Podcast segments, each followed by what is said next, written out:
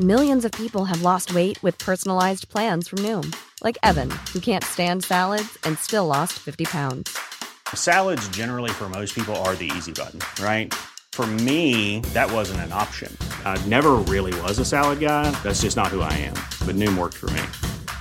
Get your personalized plan today at Noom.com. Real Noom user compensated to provide their story. In four weeks, the typical Noom user can expect to lose one to two pounds per week. Individual results may vary. Ryan Reynolds here from Mint Mobile. With the price of just about everything going up during inflation, we thought we'd bring our prices down. So to help us, we brought in a reverse auctioneer, which is apparently a thing. Mint Mobile unlimited premium wireless. Have to get 30, 30, bit to get 30, bit to get 20, 20, 20, bit to get 20, 20, bit to get 15, 15, 15, 15 just 15 bucks a month. So, Give it a try at mintmobile.com slash switch. $45 upfront for three months plus taxes and fees. Promo rate for new customers for limited time. Unlimited more than 40 gigabytes per month. Slows. Full terms at mintmobile.com.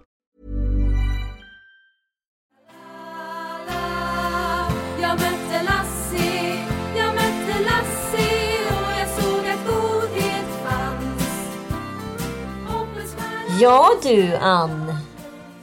Du märker hur förväntansfull jag är inför den här podden. Skakar och vibrerar. Det känns också jättemärkligt att sitta här i sängen med dig. Det känns som att det var jättemånga veckor sedan. Det tycker jag inte. Nej. Nej.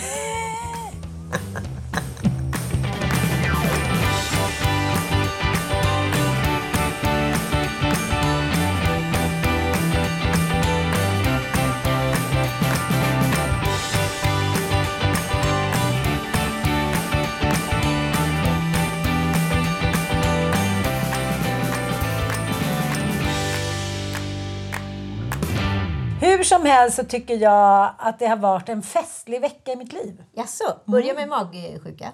Som du glatt, glatt publicerade i sociala medier. För mig, när jag blir sjuk, då är jag ett djur. Då kryper jag in i min grotta och så ligger jag där och liksom lider ut sjukdomen tills jag blir frisk och är redo att gå ut och möta världen.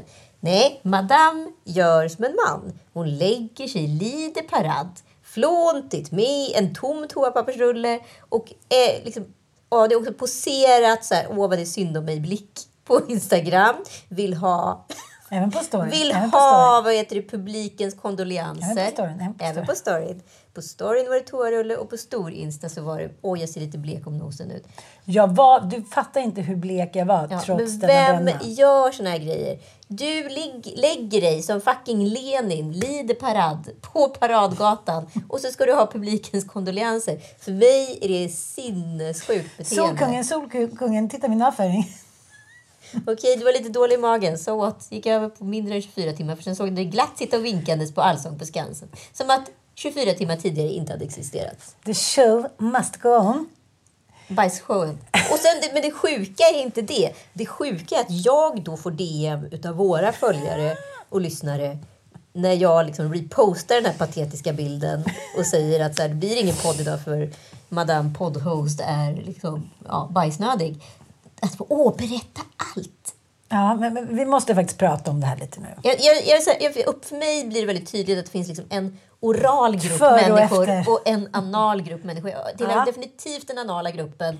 Och det menas då att jag inte är för Det avförings... där är väldigt roligt, rent ordvitsigt av dig. Mm. Okej, gud vad du har gått igång på mitt bajs nu. Men alltså för mig är det så Du jävla tjötar som märklig en grej. Köttpinne. Varför använder... När man har ett publikt fönster, man kan göra smarta grejer, vettiga grejer, goda grejer. Så väljer man att prata om bajs. Det, Se mig- på mig så jag lider. Ja, det ligger och lider. Svullet ansikte. Ja, det är Kristina Nej, men- som nej, har men- blött efter, efter hon har fått barn för 150 gånger. Och har sagt till henne att nu kommer Men dö. gud vad du är jobbig nu, lilla tanta. Ja. Eh, jag tycker att det här är intressant. För att har det någonsin varit så många som har delat de mest horribla historier? Eh, Så Klara Doktor och... Nej men, alltså, nej men alltså det här är ju mer underhållande än liksom tio avsnitt om vad som helst på Netflix. Ja men absolut. Bajs kan vara otroligt underhållande i liten skala men jag kan för mitt liv inte förstå varför det finns ett sånt begär där ute att berätta om sina bajshistorier. Nej. Men, men, Det kanske är men, det mest mänskliga som finns å andra sidan. Men är det inte liksom... Det är ju det att vi är närmare djuret. Varför vill vi vara nära djuret, säger jag och tittar på din tandkrämsfläck på benet. Ja, det gått lite ut för senaste dagarna. Det jag vill säga till dig är att det kanske är så här att vi delar med oss för lite av det som är allra jobbigast. Allting ska vara så jävla perfekt och man ska vara så snygg och det ska inte lukta när man bajsar. Jag har gjort en samhällsinsats. Okej. Nej, men förstår du inte lite vad jag menar? Kanske finns det ett behov av, om, om du liksom vrider klockan tillbaka till så här hundra år i bondesamhället. Då satt man ju tre bredvid varandra och sket. Men det har ju hänt lite sedan den tiden. Det var inte, du, hade, du skulle haft en gris, nu har du ju mig, men du skulle haft en liten gris i sängen. Folk hade ruttna tänder. Du fick kyssa liksom Skalle-Per och hans likmask i ena högra käken. Det var inte så mycket mät. Vi kanske fortfarande... Det är hela, det är hela den här podden kommer gå ut på för mig. Att alla orkar kanske inte vara så himla moderna. Fast grejen är ju, det vi pratar väldigt mycket om i den här podden, det är ju också att vi ska ta oss från, vi måste ju differentiera oss från medeltidsmänniskan, även om vi besitter samma hjärna. Och vad, hur, på vilka sätt gör vi det då? För att liksom ta oss från det. Jo, men det kanske handlar om konventionen. Att sätta oss vid ett matbord och ha liksom lite bordsskick. Allt det där är bara kuriosa och påhitt. Men det är ju för att ta bort djuret i oss. Och när du då drar tillbaka oss till bajsfållan, rännstenen, då blir jag liksom bestört. Jo, jag märker det. Men kan vi inte bara läsa upp Klara Doktoros? För den är Absolut. faktiskt väldigt, väldigt... Och här tycker jag också att vi ska tänka på den här historien som en påminnelse om att det inte var bättre förr. Och hur jävla liksom, hudlösa och värnlösa och utsatta vi var som tonåringar på det här jävla 90-talet. Fy fasen. Okej, shoot. Klara Doktorov. Språkresa, Brighton 1999. Jag och min kompis delade på en avokadomacka för vi var så jävla fattiga för vi hade lagt alla pengar på sådana där knallfärdiga jackor i PVC. Vad är PVC? Det är plast. Okej. Vi delade på en toalett hos värdfamiljen och på riktigt slogs om den. Jag minns att jag inte ens kunde stå och fick krypa in ut från toaletten medan Petronella Landin klev över mig. Dessutom, tur att han för att det var så nära toaletten, krya på och puss. Mm. Så fortsätter hon. Det här var för övrigt vår andra värdfamilj eftersom vi fått byta när de lovat djurfritt boende, kompis med astma. Och familj 1 hade en galen schäfer, katt, 30 fiskar och en hamster i en byrålåda i vårt rum. Alla dessa värdfamiljer Ja. som bara säger who fucking cares, får vi bara stålarna. Ja, exakt. Det känns också som engelsmännen var de allra värsta. Ja, absolut. Särskilt i Brighton. Ja just det, när EF kom och hämtade oss för att byta värdfamilj så skrek den alkade morsan efter att vi var fittor som skulle brinna i helvetet. Aha, vi var 13 och 14. det är typ Penny. Mina barn får aldrig åka, någonsin åka på språkresa.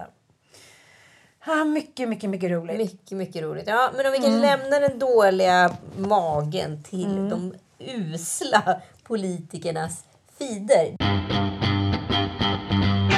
Man kan ju starkt märka här att valet är i antågande och ja, vad gör man inte för att rulla hatt i fiden, minst sagt. Det är fest! De anstränger sig. Man vet, man vet att många av de här människorna, de har absolut ingen lust att, eller bekvämlighet med sociala medier. Under tiden vissa andra verkar ha en otrolig bekvämlighet och lägger upp allt. Men det är PR-människor som är på dem. Det måste ut. Ja, det är nu- viktigt. Det måste ut. Hitta på Exakt. något bara. Ni ser ju hur det gener- vad det genererar. Säg något kul.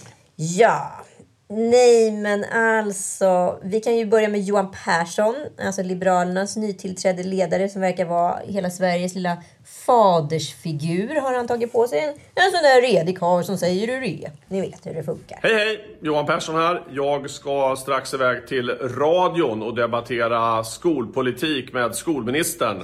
Eh, och Johan Persson han har sett honom hoppdansa under Pride-festivalen och han eh, lägger gärna upp bilder på folk som vill ta selfies med honom själv. Lätt narcissistiskt och min lilla tolkning där. Sen har vi då vår fantastiska statsminister Magdalena Andersson. Hej Sverige! Jag har ett viktigt besked att ge till er. Vi vill införa ett högkostnadsskydd mot de höga elpriserna. Hon, eh, jag tror hon vinner extremt mycket cred på hennes liksom, man med tofs. Att han ser ut som en kulturperson. Det tror jag. Så hon lägger till och med upp en bild när hon står och nosslar. Det vill säga att de liksom precis innan kyss ja, men liksom näsa mot näsa, kan man säga så? Eh, uppe på Borgafjäll. En hawaiiansk kyss. Exakt, uppe på Borgafjäll. Hon gillar ju att vandra. Så det visar hon på. Och det är otrolig likefest på den bilden. Kan vi informera. Och det här är ju då varvat, de här privata stunderna med hennes man, är varvat med liksom påkostade kampanjfilmer. Ja, Jimmy Åkesson, han har ju, han är en av de som har absolut mest följare på sociala medier. Ehm, och eh, han sitter då på Göta kanal i en liten, liten hatt. Och nästan dags att döpa om de där små, små, små semesterhattarna till Jimmy-hatt. Ja! ja. Och han viftar då på tårna eh, mycket på Göta kanal.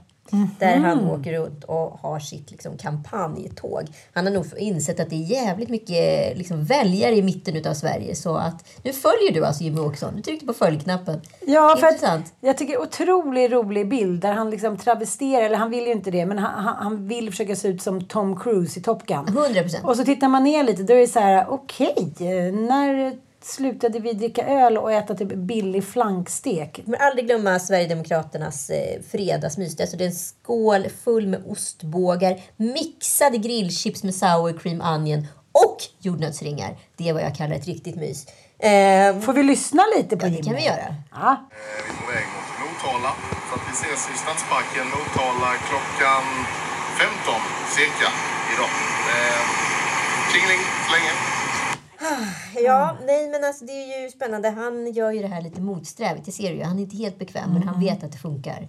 Och det som är väldigt spännande i hans feed, det är alla de här, får jag kalla det för SD fangirls. De här tjejerna som liksom thirst-trappar och bara åh Jimmy, Jimmy girls. The Jimmy, Jimmy Girls. Dees.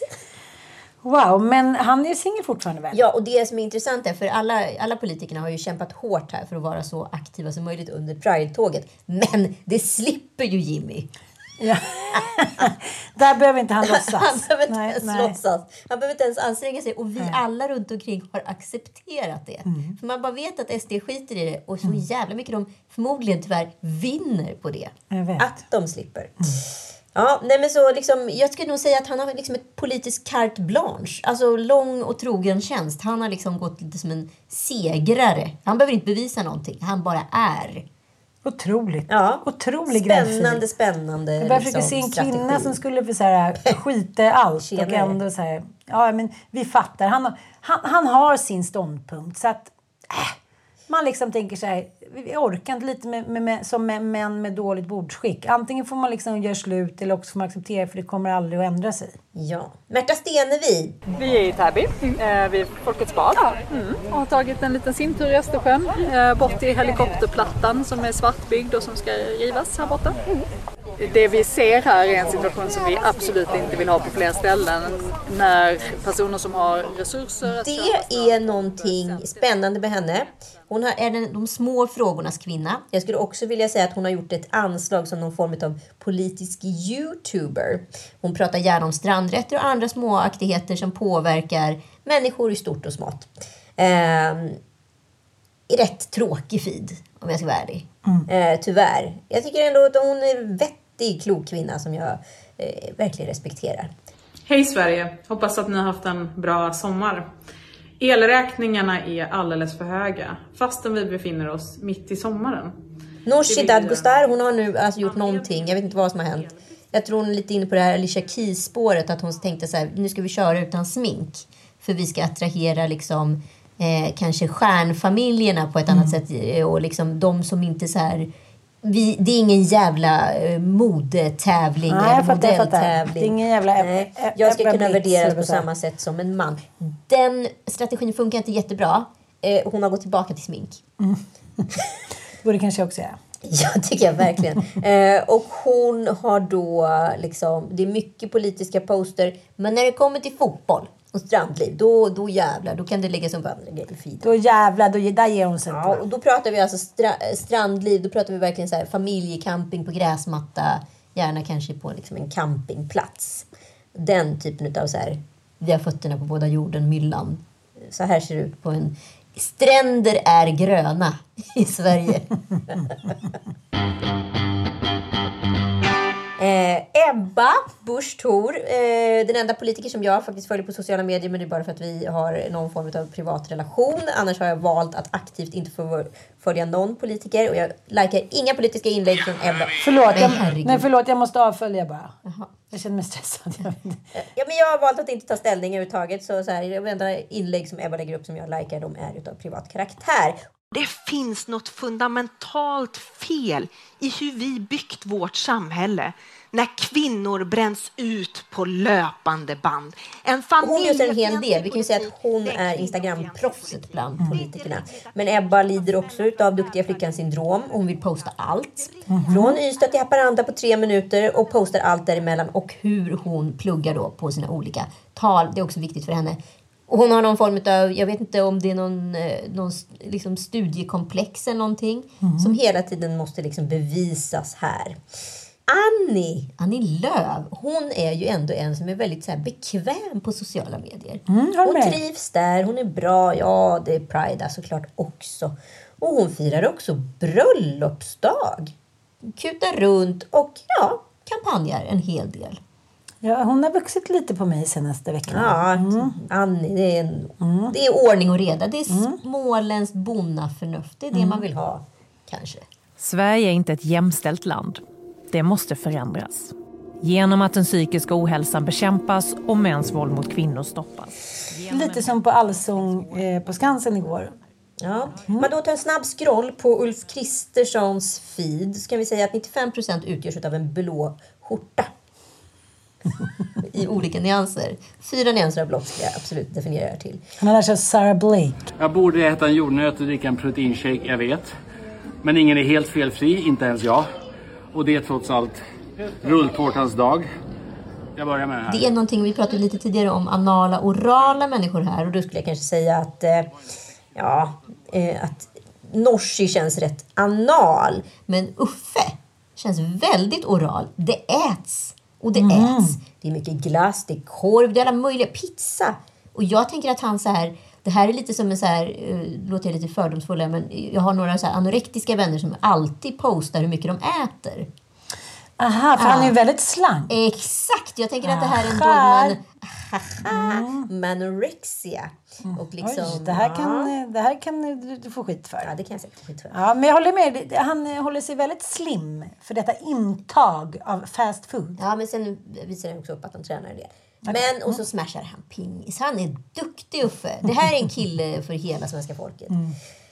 Ja, och om vi nu skulle tänka på de här liksom feederna och antalet följare så skulle man ju säga att sossarna kommer vinna valet tätt följd av Ebba och Jimmy. Och det är problematiskt för Magdalena Andersson för hon kommer inte vilja starta liksom regering med Nej. KD och Nej. SD. Så ja, nej men det Kommer bli jämnt i år. eh, Det, blir, eh, det kommer bli jämnt skägg i år. Mycket spännande. Men tror du att sociala medier... Det, jag fattar att det påverkar. Men Jag tror det påverkar unga väljare. Det tror jag också. Och det finns också en personkult och man pratar ju bara om partiledarna, man pratar ju aldrig om partierna. Och Till och med du la ju upp såhär, nej Ebba, fast du vet mycket väl att det är partiet de står för och sådär.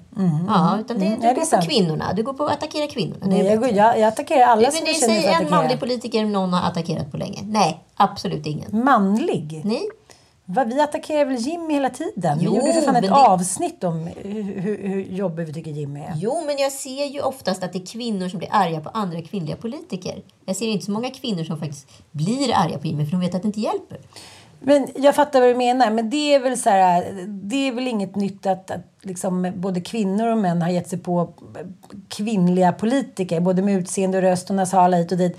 Men just där tycker jag väl kanske inte att du och jag ska kastas till vargarna. Vi är väl ändå ganska laissez-faire när det gäller kvinnor och män. Är vi inte det? Absolut. Tack jag då. säger bara att jag ser det här generellt som en trend sociala absolut. medier. Ja, men, men så är det ju. Och det, det är ju ett problem i sociala medier. att man, hur mycket det än debatteras och pratas och liksom understryks att sluta kommentera kvinnors röster, utseende, hår, pojkvänner, kläder, bla bla bla. Så är det det som kommenteras. Ja, och politiker är ju... Det här är lite dubbelt också. För Mm. politiker väljer rent aktivt att inte kliva in i skönhetsbranschen eftersom de själva då vill bli, bli betrodda och få samma anseende som manliga politiker. Mm. Att det är inte någon jävla fucking pinup eller skönhetstävling.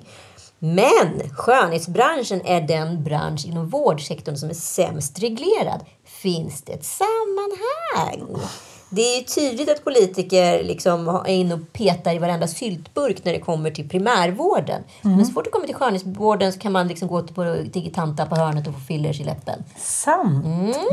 Spännande! Det ska jag tänka Så på jag nästa gång. tänker faktiskt att det kanske är lite bra ifall fler politiker engagerar sig i de här frågorna. För det är relevant. Jaha fröken, det är inte bara politikerna som är på villovägar höll jag på att säga, ute och reser i landet. Det är även Ann Söderlund. Du Mm. har varit eh, ja, på Högfors herrgård, fast inte riktigt Högfors herrgård som jag förstår att det har varit. Eh, Ge mig nu denna otroliga historia. Det här är faktiskt bara en kvinna i hela Sverige som kan lyckas med det här konststycket och det är nog fan du. kanske Klara Herngren också. Du, du kommer klara bli oerhört sårad. Ja, då får hon bli det. Ja. Sorry. Ja, eh, hur som helst, jag skulle då åka till Högfors herrgård. Ja. Eh, Högfors herrgård uppfördes 1834 i ett då blomstrande samhälle. Men här finns anor som sträcks tillbaka till ända till 1600-talet. La, la, la. Men det här är också den enda kvinnan på jorden som tar, tar fram Google för att hitta Högfors herrgård istället för att ringa sin kompis som bor där. Du börjar med att googla och hittar på Wikipedia. Ja, men det var ju då rätt eh, det var ju rätt Högfors som mina vänner då Christian Wolter och eh, Ninni von Essen, Essen har köpt. Det är väl, eh, ja, det är en herrgård eller ja, det är en, det är en, det är en herrgård med lite renoveringsbehov.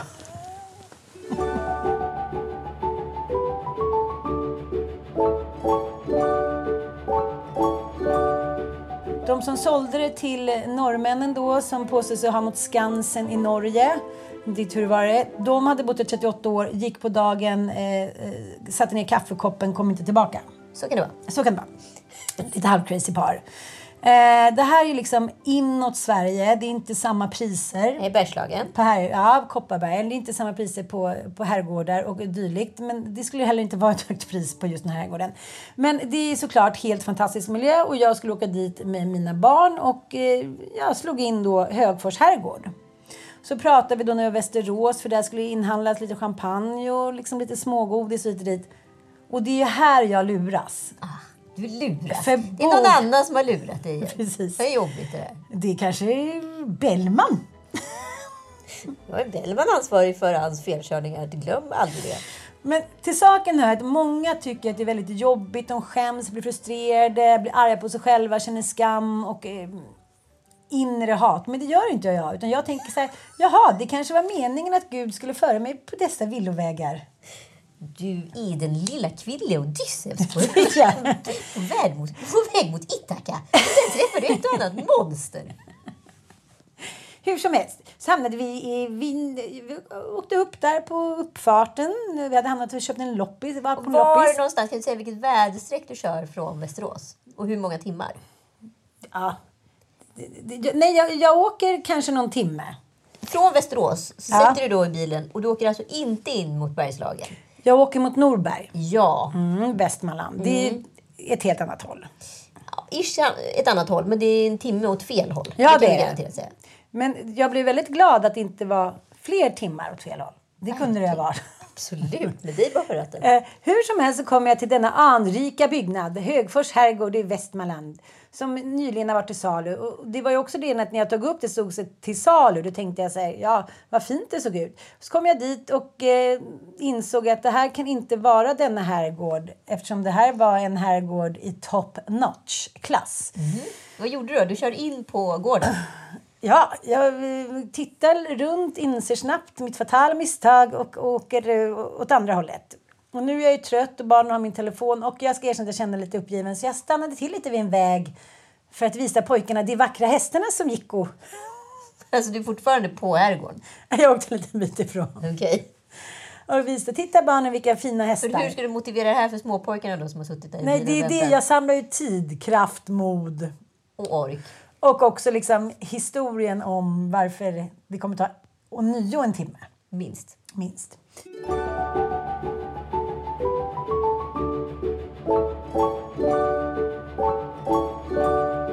Så kommer de som äger den andra gården säga så här, kan man bada här någonstans? Det är så varmt för oss resandes. I, dros- i droskan. Det har kommit in så mycket damm. I diligensen. dum i huvudet är nog. Då säger hon till mig jag, Hur ska vi någonsin kunna få en sponsor? jag fuktar min strupe. och de små pojkarna har fått en grindslant. jag säger, kan man bada här? Då säger hon så här, ja, du, jag ser i bevismaterialet att hon är blöt i håret. Då säger hon, du kan gå över vägen där borta så finns det ett liten, en liten badplats.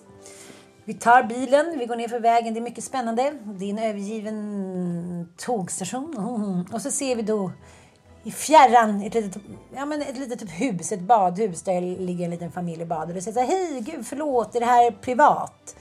Nej, det här är hela familjen, så här, vi är en släkt. Ni kan gärna komma och bada här med oss. De måste ju ändå tänka så här, vad fan, är inte det där Ann Söderlund? vad fan gör hon här?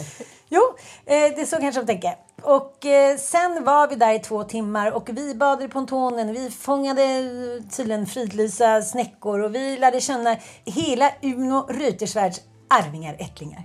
Otroligt. Otroligt. Så mysigt. Sen kom den andra tvillingsyrran. Den ena tvillingsyrran gick med några ungar och någon kompis.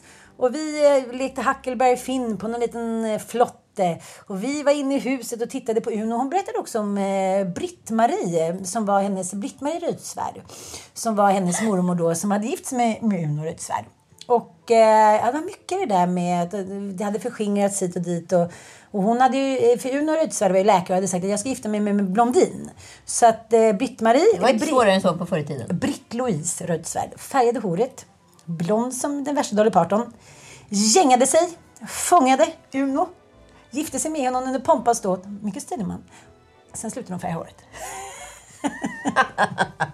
nu är jag inbjuden på swimrun. Okej. Och så helt plötsligt så började de prata om Murray då, att det var ju en, en falang av. Och då sa jag, men gud, Douglas Murray är ju Mias eh, svärson. Ja, han ska ju vara med på... eh, Swimrunnen. Nej, han ska, han ska vara med på års, årsmötet för The Murrays. Just det. Ja, jag får fortfarande inbjudningar. Det verkar vara så här i adelsfamiljer. Mm. De har olika så här, årsmöten och Mm, årsstämmor. mm. Så jag fortfarande bjuden på Schulmans årsstämmor. Mhm. Men sen så eh, kastades det in en liten brasklapp att det, att det kanske var så att de, det fanns en liten risk att de kom från Polen och inte från Skottland. Hur som helst, vi åker vidare. Okej. Mm, Ninni är lite så här, okej, vad är klockan? Här är vi. Klockan, börjar- klockan är halv sex. Då har vi varit där och badat med familjen eh, Murray, eh, Aka Reuterswärd. I en annan Högfors herrgård. Du, sa, du tyckte din var för dålig så du tog den bättre. så jag lite... Ja, men till slut kommer vi in där då halv sju eh, till de här mondäna miljöerna och eh, pojkarna är glada och eh, vi har med oss fridlysta blåmusslor. Och livet är ju faktiskt bara en rolig historia bort. Och sen blir det kräftor och kräftskiva, vi badar i forsen som nymfer och hitan och ditan. Så att på det stora hela blev det ju ändå bra.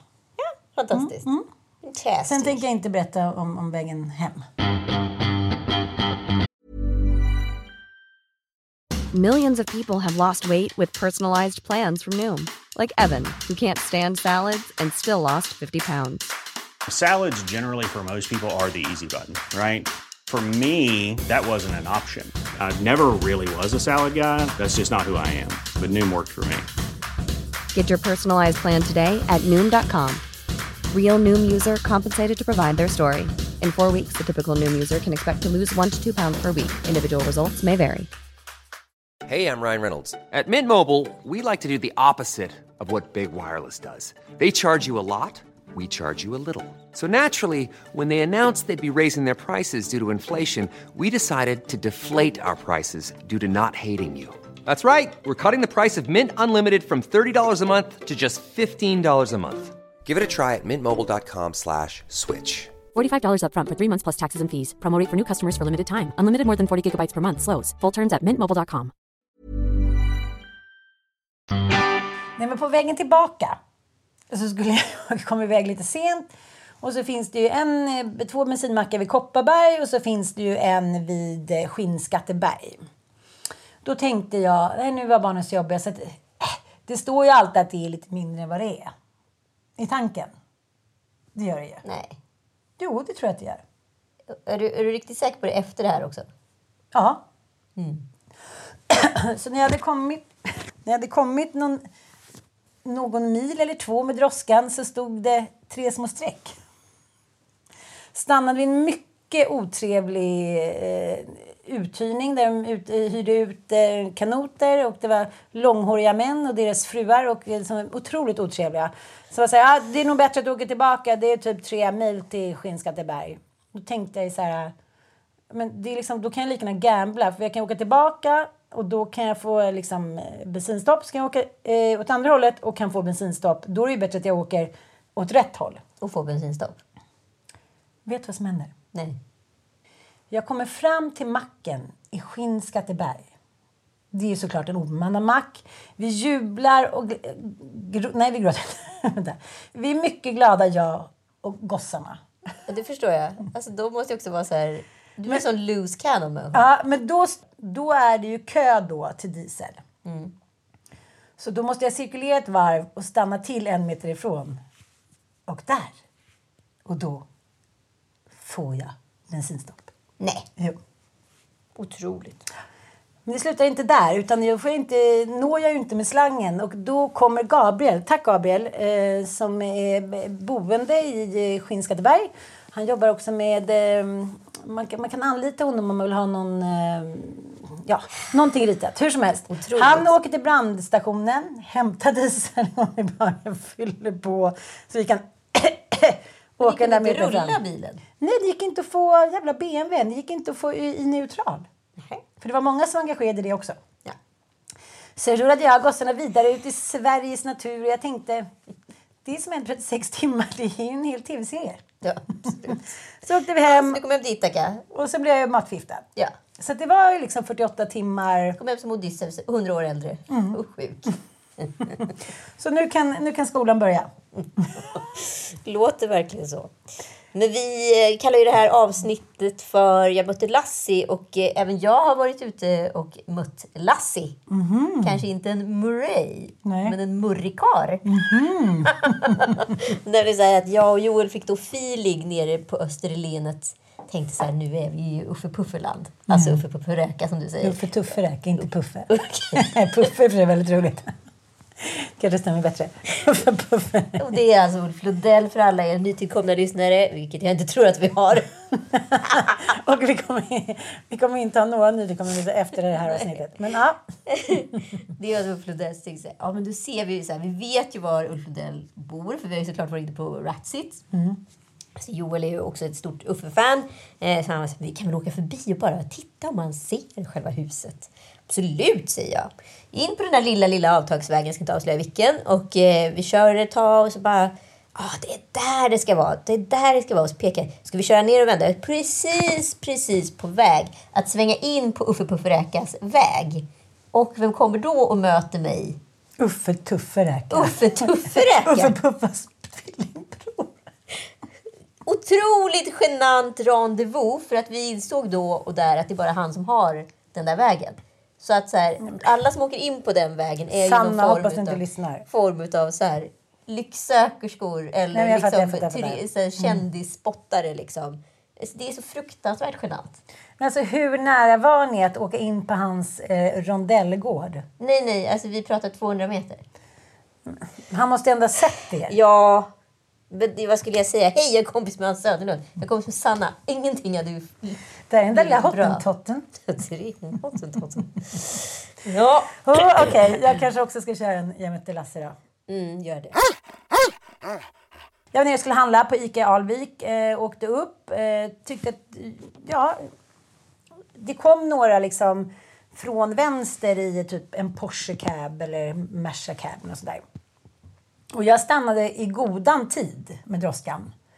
Men eh, både mamman och dottern i bilen var så här, kollade på mig som att så här, jag hade kört in i dem typ. Mm, det var 180. såna här arga människor Ja. man ser på stan Ja. hela tiden. Ja. Som, som kollar på en så att de vill mörda. Ja, är det Man har inte gjort, eller? Man har inte gjort någonting. Nej. Inte ens varit närheten. Nej, och liksom, du vet att jag är inte Sveriges bästa bilförare så jag kunde erkänt om det var liksom tokeri, tokera. Jag var så här, okej där kommer de, eh, saktar in och åker vidare.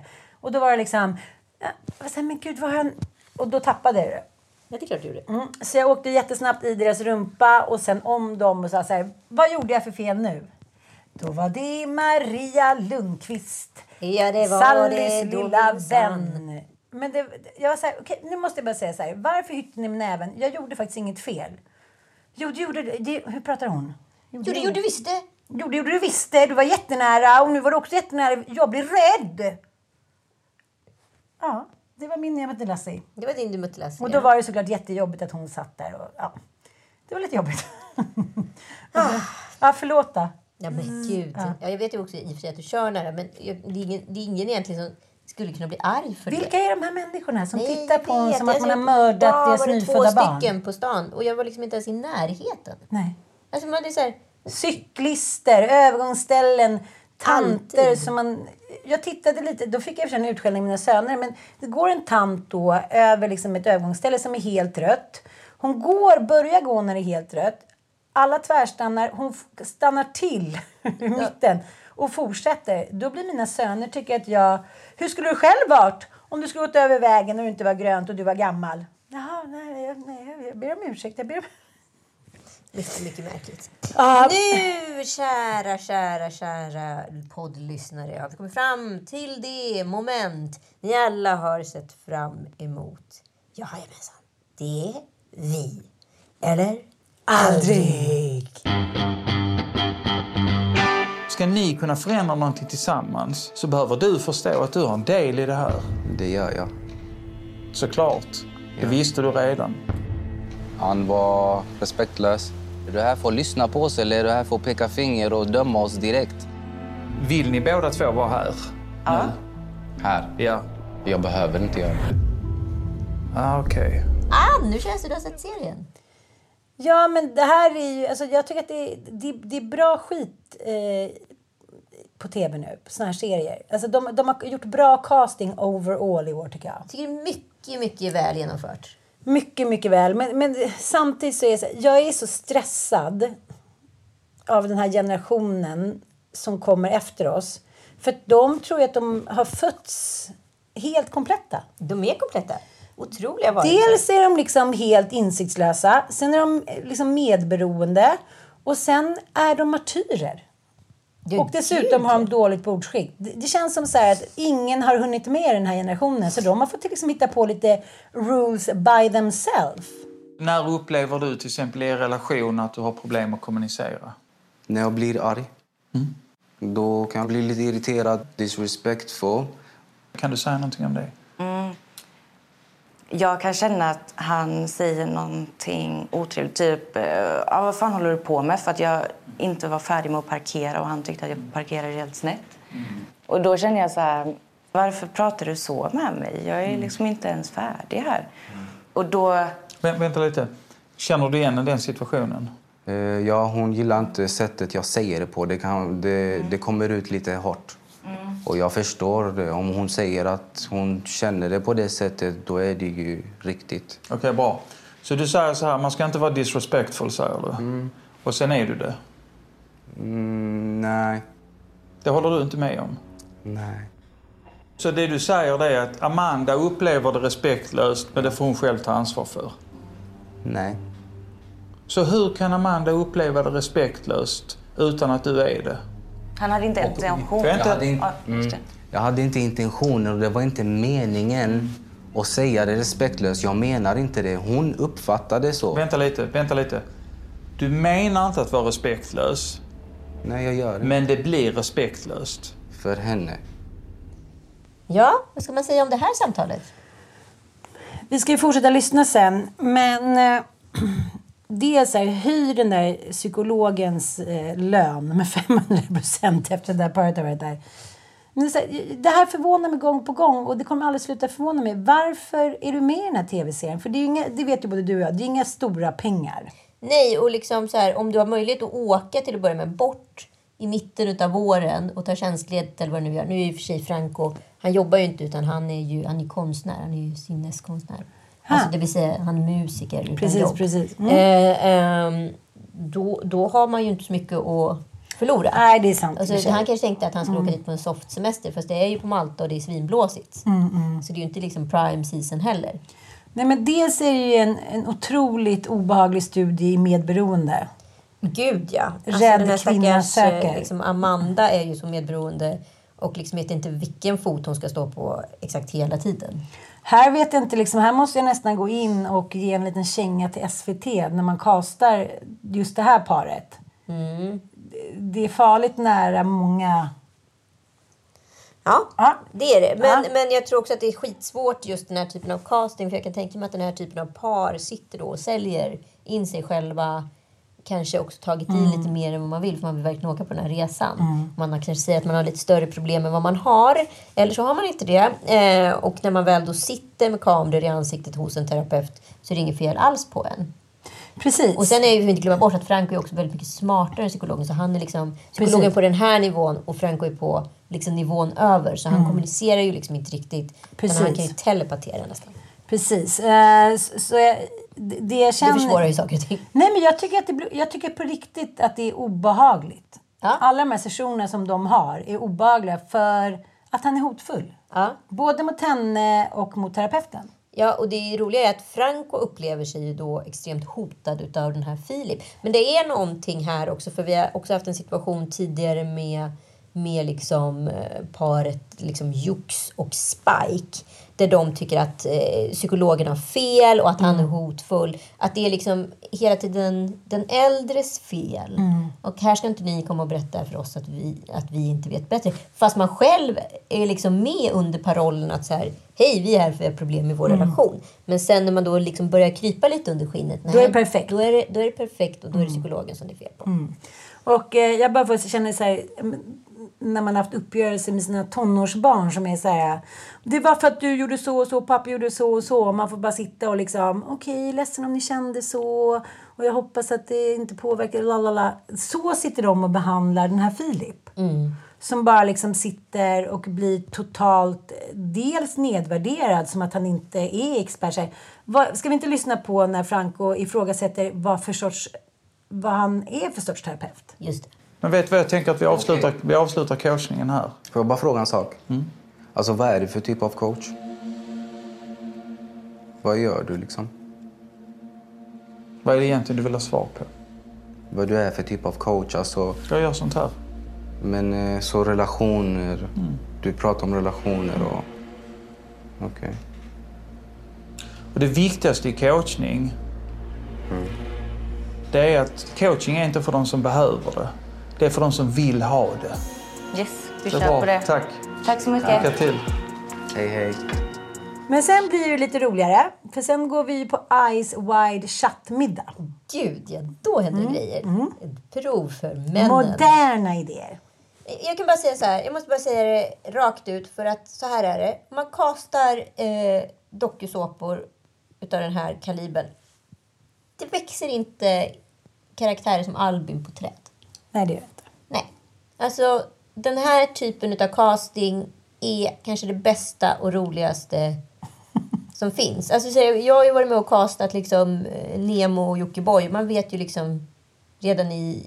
Alltså, Jockiboi klev in liksom i castingen med ett sexpack bärs. Då vet man, här blir det fest. Mm. Ehm, Här bjuckar vi. Här bjuckar vi. Nej, men, och då vet man att så här, nu har jag hittat guld i Mm. skiten. alltså, och Albin är ju... Jag måste ju säga att den karaktären som har mest, och är mest intressantast och roligast resa eh, det är ju Albin. För Ja. att han går ifrån liksom ett bergatroll till att bli en älskvärd idiot. Mm. Precis som Samir Badran och andra stora dokusåpastjärnor. Jag tror ju att Albin har en lysande framtid inom underhållning. Utan att veta om det. Jag tycker att det var liksom lite så här, politikerkänslan eh, att så här, Ja men Johan Persson, så här, snubbarna och Jimmy, så här, det är så de är bara. De kanske inte liksom har så bra manners och de kanske inte liksom snackar så himla fint i manegen. Men fan, de är sköningar ändå. Låt dem hållas. Så att det är lite så här, jag vacklar fortfarande lite. Ja, nej men alltså jag förstår ju liksom den toxiska manligheten och allt det där och allt vad han symboliserar och står för. Men Albin är god. Han vill göra skillnad, han vill bli bättre. Och man gillar han och Ja. Matilda otroligt mycket som par. Och utan de Albin-typerna så skulle ju inte dokusåpan ha överlevt i Sverige. Precis. Ett par som däremot liksom börjar hänga lite löst för mig. Där en karaktär har blomstrat upp och den andra karaktären faktiskt går från klarhet till oklarhet. Det är ju Spike och Jux. Och Spike har ju då varit kvar i gänget under tiden Jux då helt frivilligt har åkt hem på sin bästa kompis möhippa. En vecka. Och är borta en vecka. Och den här programserien spelas ju in under fem, fyra eller fem veckor. Och är man borta liksom 33 procent, då, då är det klart att det kommer påverka dynamiken när man kommer tillbaka. Men det är 100 procent självvalt.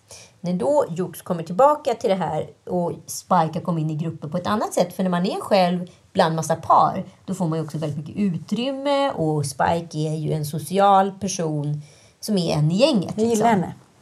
Älskar henne.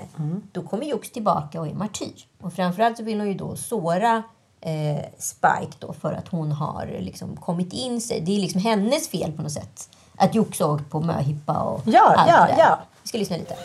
Vad fin du är i håret. Hej! Ligger du här och myser med någon annan? Jaha. Åker jag igen? Nu går jag. Men kan du sluta fucking martyra? Jag blir lite irriterad. Jag kan väl känna att Jox ibland tar på sig lite offerkofta. Sen förstår jag att det kan kännas jobbigt och att hon känner sig utanför. Men det känns som, ibland som att hon kanske inte själv försöker.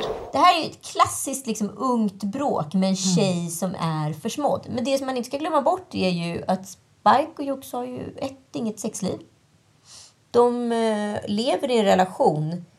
Men den relationen vill ju då Spike ha sex i och har då haft sex med andra. Och det har skapat en extrem obalans. Men Jux vill ju inte ha sex. Och då undrar man ju så här, kan man inte bara vara kompisar då?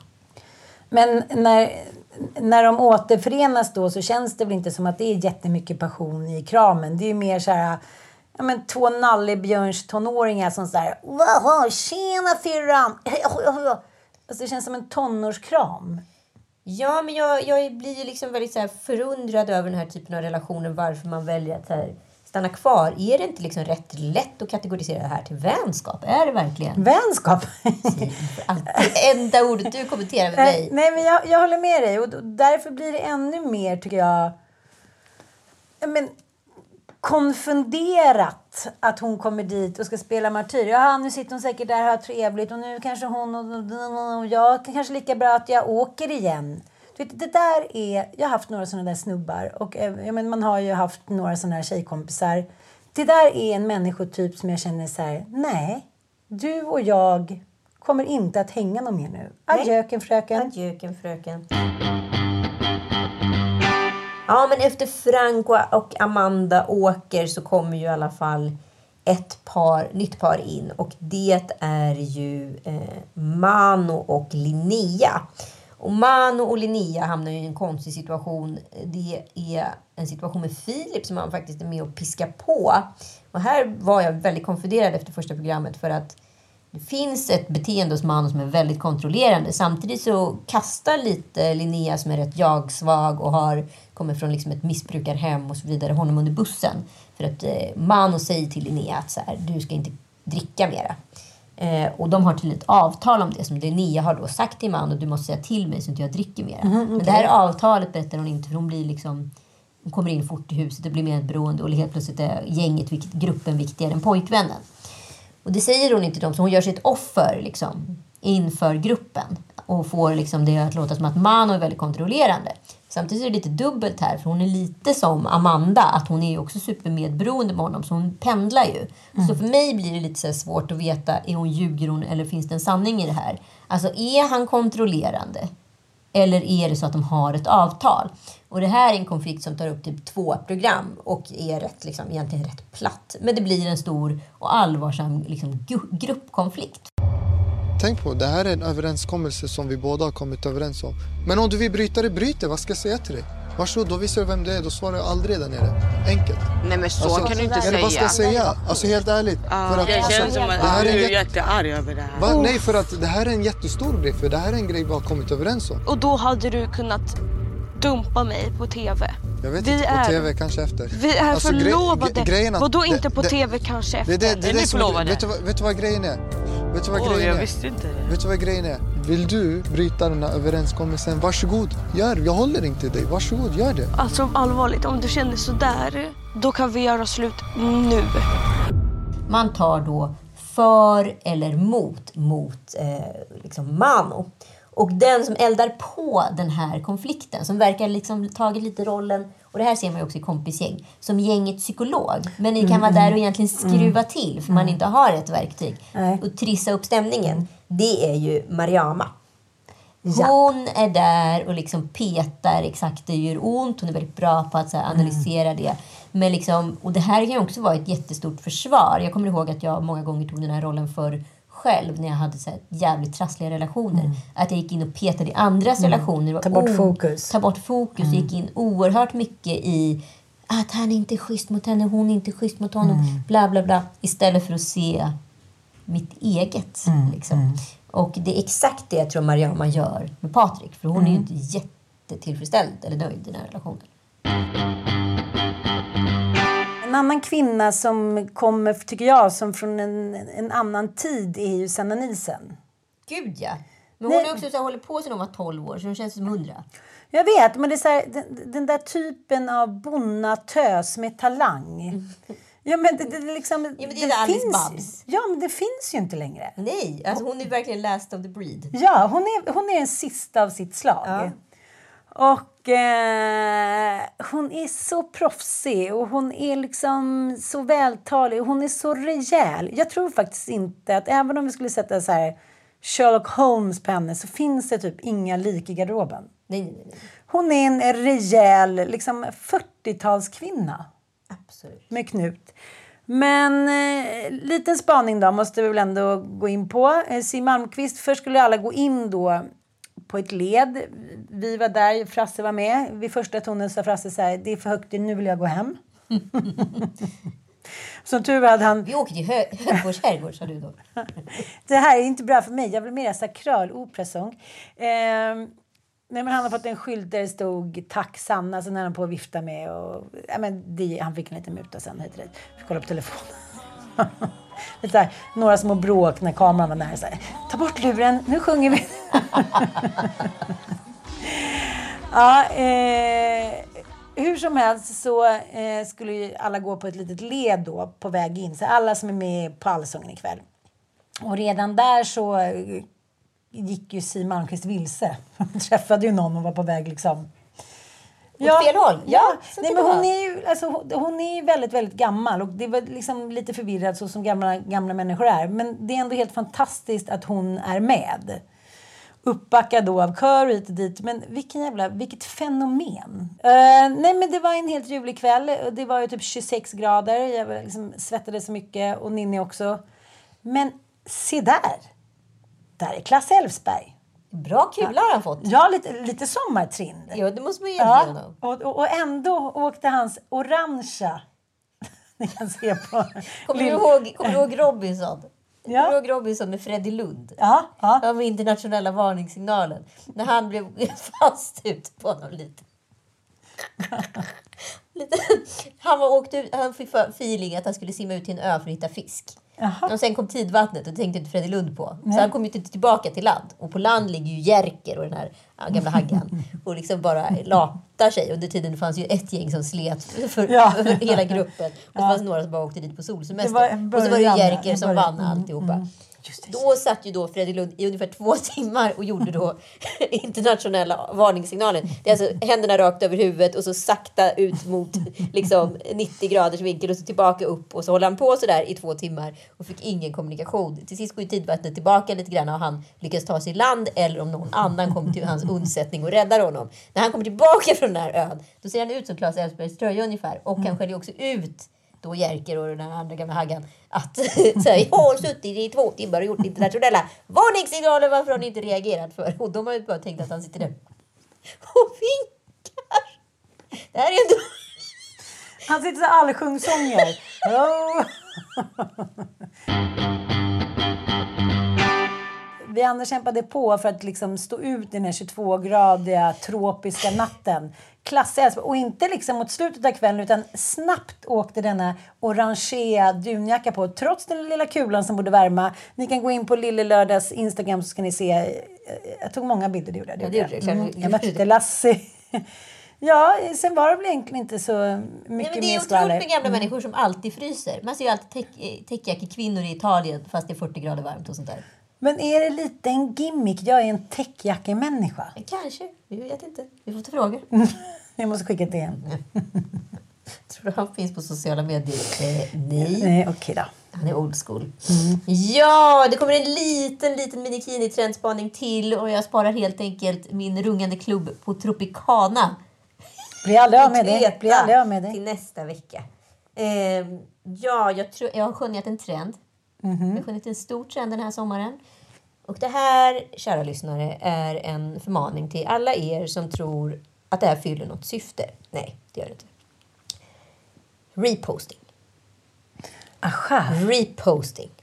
Det är inte bra. Nej, alltså att kolla då på olika kända influencers feeder. Det är en orgie av samma material som sänds överallt. Mm. Den enda som blir glad av en potentiell reposting är den som tog filmen.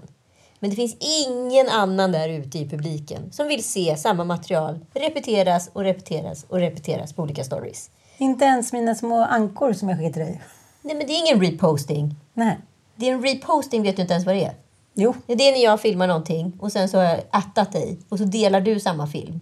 Och så kanske du har attat någon också. Så Men delar gud, den vad idiotiskt. Och så delar den någonting. Ja, det har jag inte ens lagt märke till. Men värsta gud, är ju liksom när det är så här, man har då 12-13 personer i feeden och samma film då visas i alla dessa Aha. 13 personer feed för att det är bara en som är ambitiös nog att ta upp kameran. Okej. Så snälla, snälla, sluta reposta. Skicka ett hjärta och så gör man en egen film. Det blir mycket roligare för alla. Så jag kan fortsätta med mina ankor på hundvalpar? Tack. Ja, och sen förutom att Beyoncé och Lizzo nu har då blivit eh, vokifierade genom att behöva ändra sina textrader i låtar så är det ju spännande att man liksom ger hän, tycker jag. Eller liksom väljer att så här, vi tar inte fighten så vi, vi, vi gör så här så blir det bra för alla. Vi skiter i, vi skiter i vårt alster och kvalitet och material. Utan vi, så här, vi, vi omfamnar det här och går till gruppen. Jag tror inte späs kommer få någon att liksom inte projicera vissa idéer och tankar och känslor man har som juvenal människa om eh, personer som eventuellt har spasmer. Men de valde i alla fall att eh, göra det. Så skitsamma, men det är inte det jag ska prata om. Jag ska prata om det intressanta som är att Beyoncé nu har pensionerat sig i sina egna texter från begreppet boss lady. Det var ju Beyoncé som skapade begreppet boss lady. Och det är väldigt många som skriver så här, Oh you win, you rock boss lady till olika personer som gör bra saker, säger då Mm. sociala medier. Sen visade det sig för några år sedan att det var ju nog en och annan, det var ingen skillnad på att vara en boss eller en boss lady, för man var lika jävlig ändå. Alltså det var en jättekänt fall i USA där en, liksom en, en kvinnlig chef som hade blivit just kallad boss lady då hade börjat avskeda alla gravida. För att Mhm, hon ville inte, så mhm. var man ingen boss lady. Det var ingen, det var ingen skillnad. Ja, jag fattar, jag fattar. fattar. Ja, så att nu har ju då Beyoncé då backat från sin egen, sin egen skapelse, det vill säga boss lady. På 90-talets feminism var ju Jag väldigt fattar, mycket fattar, mer fattar. materialistisk.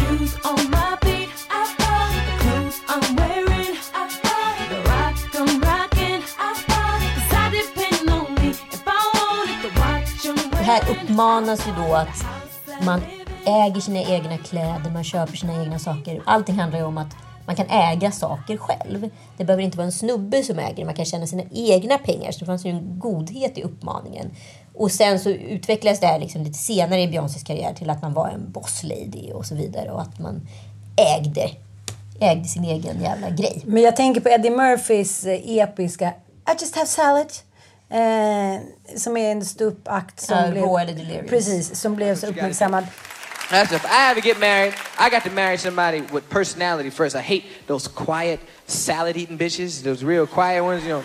You know the kind of women, you take them out to dinner, you say, hey, what you want to eat? They go, I just have a salad. And you hear their stomach going,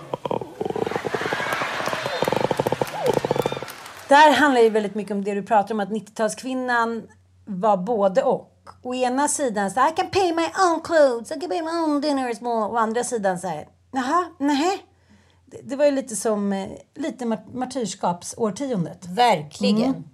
Och vi ser väl fortfarande så här martyrskapstendenser i samhället. Det är ju verkligen Eh, en kvinnlig kamp i den kvinnliga kampen, att veta vad kvinnlighet är kopplat med feminism och hur ska den hanteras och på vilket sätt. Om man läser på om feminister så pratar man om olika vågor, våg 1, våg 2, 3, 4, 5 och så vidare. Så jag undrar vad våg 6 kommer bli. Är det en retirement utav The Boss Lady? Tack för att ni har lyssnat. Vi hörs om en vecka. Puss och kram. We love you. Man märker att Anita har varit ensam på semester med Joel. Snackar så mycket. Ah, tack så mycket. Puss och kram.